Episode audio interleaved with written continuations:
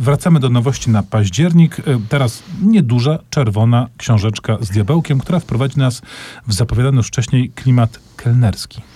Tak, to jest e, książka z e, prozatorskiej serii wydawnictwa H-Art, e, w której pojawia się, debiutuje poeta znany nam świetnie, Maciej Topolski, mm, który publikuje zbiór takich mikroeseików pod tytułem Niż, które dokumentują jego doświadczenia jako kelnera. Więc jest to książka oparta na autorskim doświadczeniu, ale też na niewyobrażalnie wyczulonych zmysłach obserwacji i lekturze podręcznika kelnerskiego też. Myślę sobie, że bywający w mm, restauracjach w tej czy innej formie, a to jako kelnerzy, a to jako pracownicy, a to jako klienci, a to jako dziewczynki z zapałkami przyglądający się z za wielkiej szyby, przeczytają tę książkę z mm, ogromną przyjemnością, bo w krótkich, zgrabnych tekstach to polskiemu wielokrotnie udaje się uchwycić esencję.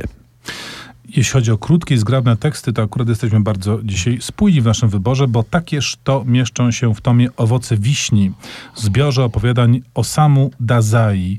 E, Osamu Dazai, japoński klasyczny, e, dwudziestowieczny pisarz, to nie pierwsza jego książka, która ukazuje się po polsku, wybór z bardzo bogatej nowelistyki e, dokonany na potrzeby polskiego wydania. To są krótkie em, historie, bardzo mocno oparte na niespecjalnie wesołym życiu samego autora, takie drobne scenki, na przykład narrator odpo- odprowadza em, swojego przyjaciela i jego żonę na, na dworzec kolejowy, y, bo ten przyjaciel będzie swoją żonę y, odprawiał z powrotem do domu. Albo scena przy stole, narrator i jego dzieci i ten właśnie tytułowe i te właśnie tytułowe owoce wiśni, które pełnią rolę pewnego symbolu niedostępności. Minimalistyczne, e, bardzo precyzyjne, e, jakoś tam tragiczne w taki spokojny sposób historie. To jest taka lektura do powolnego e, sączenia i delektowania się, ale mm, niewesołego delektowania się, powiedziałbym.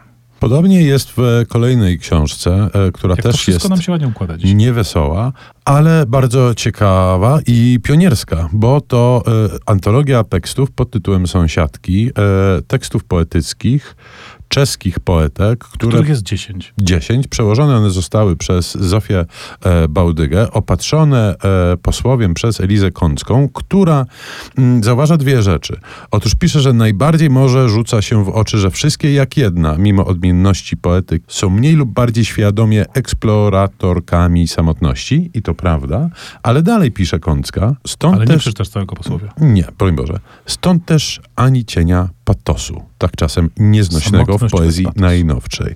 No i tak naprawdę jak myślimy o, poezji, o e, literaturze czeskiej, czy o kulturze czeskiej w ogóle, to myślimy o tym, że to jest mm, kultura odporna na patos, rzeczywiście, i to się zgadza. Natomiast jak mm, Kącka zauważa i co państwo pewnie też zauważą, czytając te wiersze, są one inne nie tylko od polskiej produkcji poetyckiej, ale też i od siebie. Bardzo to są różnorodne głosy. Dla mnie największym zaskoczeniem było otwarcie tego tomu, które otwiera się wierszami mm, dziejącymi się, że tak powiem, w polskim Trójmieście. Zresztą pierwszy z tych wierszy nazywa się birdwatching.pl.